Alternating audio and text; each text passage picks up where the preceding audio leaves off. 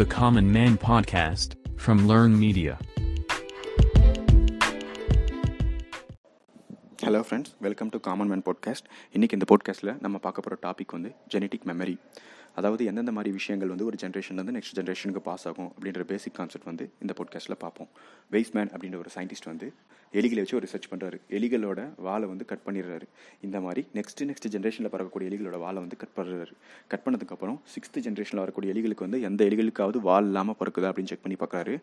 ஆனால் எந்த எந்த ஒரு எலிகளுக்குமே வால் இல்லாமல் பிறக்கல. இதுலேருந்து அவர் விஷயத்தை வந்து சொல்கிறாரு நம்ம பிறந்ததுக்கு அப்புறம் நம்ம உடம்புல ஏற்படக்கூடிய சேஞ்சஸ் அந்த அடாப்டேஷன்ஸோட சேஞ்சஸ் வந்து ஒரு ஜென்ரேஷன்லேருந்து நெக்ஸ்ட் ஜென்ரேஷனுக்கு வந்து பாஸ் ஆகுமா அப்படின்னு சொல்லிட்டு பார்த்தோம்னா இல்லை. இது தான் ஆப்சன்ஸ் ஆஃப் இன் மியூட்டிலேஷன் அப்படின்னு சொல்கிறாரு பரம்பரை சிதைவு. ஓகே நம்ம இந்த அடாப்டேஷன்ஸ் தான் நமக்கு பெற்ற பண்புகள் தான் ஒரு ஜென்ரேஷன்லேருந்து நெக்ஸ்ட் ஜென்ரேஷனுக்கு சேஞ்ச் ஆகிறது இல்லை ஆனால் நம்ம கற்றுக்கிற அந்த கலைகள் இந்த மெமரியெல்லாம் ஒரு ஜென்ரேஷன்லேருந்து நெக்ஸ்ட் ஜென்ரேஷனுக்கு பாஸ் ஆகுமா அப்படின்றதுக்காக இதே மாதிரி எக்ஸ்பெரிமெண்ட் கனெக்ட் பண்ணுறாங்க அதை தான் T maze experiment or Y maze experiment அப்படின்னு சொல்கிறோம் இந்த டீமேஸ் எக்ஸ்பெரிமெண்ட் அப்படின்றது வந்து என்ன பார்த்தோம்னா ஒரு டி ஷேப்டு பிளாட்ஃபார்ம் அந்த டி ஷேப்டு பிளாட்ஃபார்மில் ரைட் சைடு வந்து நோ ரிவார்ட் லெஃப்ட் சைடில் வந்து சீஸ் இப்போ எலிகள் வந்து ஸ்ட்ரைட்டாக போகுது. ஸ்ட்ரைட்டாக போயிட்டு ரைட் சைடில் பார்க்குது எந்த ஒரு ரிவார்டுமே இல்லை. அதுக்கப்புறம் அந்த எந்த ஒரு ரிவார்டும் இல்லைன்னு தெரிஞ்ச உடனே எலி வந்து அல்டர்னேட்டிவ் டைரக்ஷனை சூஸ் பண்ணுது. லெஃப்ட் சைடு போகுது. லெஃப்ட் சைடு போயிட்டு தன்னோட ரிவார்டான சீஸை கலெக்ட் பண்ணிக்குது.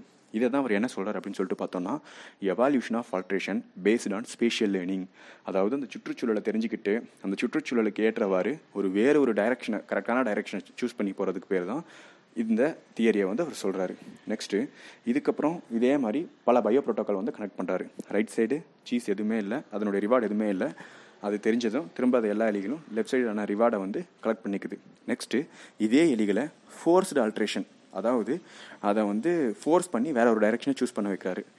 அதாவது இதில் வந்து எப்படின்னு சொல்லிட்டு பார்த்தோம்னா அதே T shaped platform right side வந்து எலக்ட்ரிக் ஷாக் இருக்குது அதுக்கப்புறம் லெஃப்ட் சைடு வந்து சீஸ் இருக்குது எலிகள் ஸ்ட்ரைட்டாக போகுது. ரைட் சைடு எலக்ட்ரிக் ஷாக் அடித்தோடனே திரும்ப லெஃப்ட் சைடு போக ஆரம்பிக்குது. தன்னோட சீஸை கலெக்ட் பண்ணிக்குது.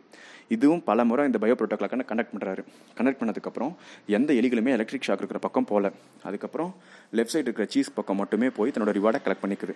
இந்த பயோ ப்ரோட்டோக்காலை பல முறை கனெக்ட் பண்ணதுக்கப்புறம் ஒரு விஷயத்தை வந்து சொல்கிறாரு அதாவது இந்த எலிகளுக்கும் அந்த ஸ்பேஷியல் லேர்னிங் வந்து இருக்குது அப்படின்றது வந்து கண்டுபிடிக்கிறாரு.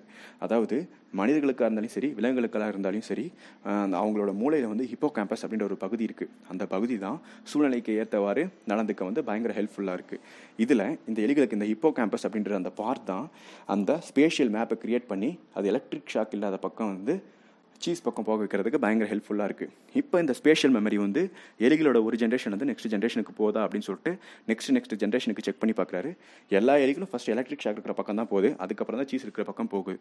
அப்போது இதுலேருந்து அவர் என்ன சொல்கிறாருன்னா இந்த ஸ்பேஷியல் மெமரி நம்ம கற்றுக்கூடிய அந்த கலைகள் கூட ஒரு ஜென்ரேஷன் வந்து நெக்ஸ்ட் ஜென்ரேஷனுக்கு பாஸ் ஆகாது அப்படின்ற விஷயத்தை வந்து எக்ஸ்பிளைன் பண்ணுறாரு அதாவது இதுக்கப்புறம் வந்து நிறைய தியரிஸ் அதாவது genetic engineering modern genetic engineering அப்படின்ற நிறைய விஷயங்கள் வந்து டெவலப் ஆகுது. அதாவது நம்ம கற்றுக்கிட்ட கலைகள் வந்து ஒரு ஜென்ரேஷன் நெக்ஸ்ட் ஜென்ரேஷனுக்கு பாஸ் ஆகாது. ஆனால் நம்ம ஒருத்தர்கிட்ட இருந்து இன்னொருத்தர்கிட்ட வந்து அந்த அவங்கக்கிட்ட இருக்கிற அந்த அடாப்டேஷன்ஸை வந்து சேஞ்ச் பண்ணி வைக்க முடியும். அதுக்கு பேர் தான் ஜெனட்டிக் இன்ஜினியரிங் அப்படின்னு வந்து சொல்கிறாங்க இந்த பிளான்ட்டில் வந்து நிறைய ஜெனட்டிக் இன்ஜினியரிங் வந்து சக்ஸஸ்ஃபுல் பண்ணியிருக்காங்க. சப்போஸ் இந்த பொட்டேட்டோ ப்ளஸ் டொமேட்டோ இது ரெண்டு ஜீன்ஸையும் கம்பைன் பண்ணி அதாவது பொமேட்டோ அப்படின்ற ஒரு பிளான்ட்டை வந்து இது பண்ணுறாங்க ம் சரி ஓகே இதாவது இப்போ ஹியூமன்ஸில் வந்து இந்த ஜெனட்டிக் இன்ஜினியரிங் அந்த ஜெனட்டிக் மெமரி வந்து எவ்வளோ பாசிபிள் அப்படின்னு சொல்லிட்டு பார்ப்போம். இப்போ வந்து மைட்டாசிஸ் அண்ட் மியாசிஸ் அப்படின்ற ஒரு செல் டிவிஷன்ஸ் காரணமாக தான் ஒருத்தரோட கேரக்டர்ஸ் அண்ட் பண்புகள் வந்து ஜெனட்டிக் மெமரியாக கனெக்ட் பண்ணி இன்னொரு ஜென்ரேஷனுக்கு வந்து போகுது. அப்படி பார்த்தோம்னா இப்போது அப்பாவுக்கு வந்து ஹேர் வந்து ரொம்ப லாங்காக இருக்கும் ஒயிட்டிஷ் ஹேராக இருக்குன்னா பையனுக்கு வந்து அந்த ஒயிட்டிஷ் ஹேர் வந்து வரும். அது வந்து ஒரு வகையான ஜெனட்டிக் மெமரி ஓகேங்களா இப்போ அம்மா வந்து ஷார்ட்டாக இருக்காங்க.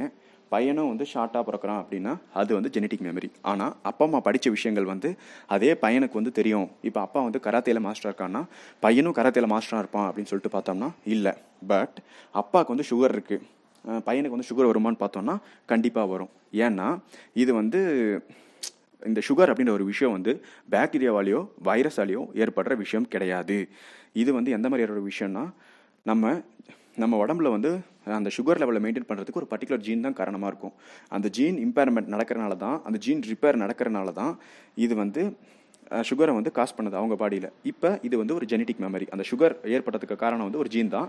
அது வந்து ஜெனட்டிக் மெமரி அவங்க உடம்புல இருக்கும். அதனால தான் அந்த ஜீன் வந்து திரும்ப அந்த பையனோட உடம்புல வந்து இருக்கும்போது அவங்களுக்கு வந்து சுகர் வருது. அதாவது நம்ம சொல்ல போனோம்னா பார்த்தோம்னா ஒரு மெ மெட்டபாலிசம் இம்பேர்மெண்ட் ஒரு மியூட்டேஷன் வந்து ஒரு ஜென்ரேஷன் வந்து நெக்ஸ்ட் ஜென்ரேஷனுக்கு பாஸ் ஆகுமே தவிர அவங்க கற்றுக்கிட்ட விஷயமோ இல்லை அவங்க பெற்ற பண்புகள் அவங்களுக்கு சப்போஸ் ஆக்சிடென்ட் நடந்திருக்கலாம் இல்லை ஒரு கை கால் நடந்திருக்கலாம் இந்த மாதிரி விஷயங்களோ ஒரு ஜென்ரேஷன்லேருந்து நெக்ஸ்ட் ஜென்ரேஷனுக்கு வந்து பாஸ் ஆகாது.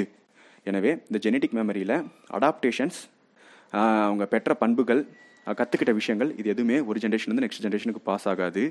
ஜீன் அதாவது ஜெனட்டிக் ரிப்பேர்னால் ஏற்பட்ட டிசீஸோ இல்லை அவங்களுக்கு அவங்களோட பண்புகள் லாங் ஹேர் ஷார்ட் ஹேர் ஷார்ட்டாக இருக்காங்க ப்ரௌனிஷ் ஐ இந்த மாதிரி விஷயங்கள் மட்டும்தான் ஜெனட்டிக்காக ஒரு ஜென்ரேஷன் வந்து நெக்ஸ்ட் ஜென்ரேஷனுக்கு பாஸ் ஆகும். தேங்க்யூ ஃப்ரெண்ட்ஸ் இந்த போட்காஸ்ட்டில் உங்களுக்கு ஜெனட்டிக் மெமரியை பற்றி ஒரு ஐடியா இருக்கும்னு நினைக்கிறேன். Thank you for listening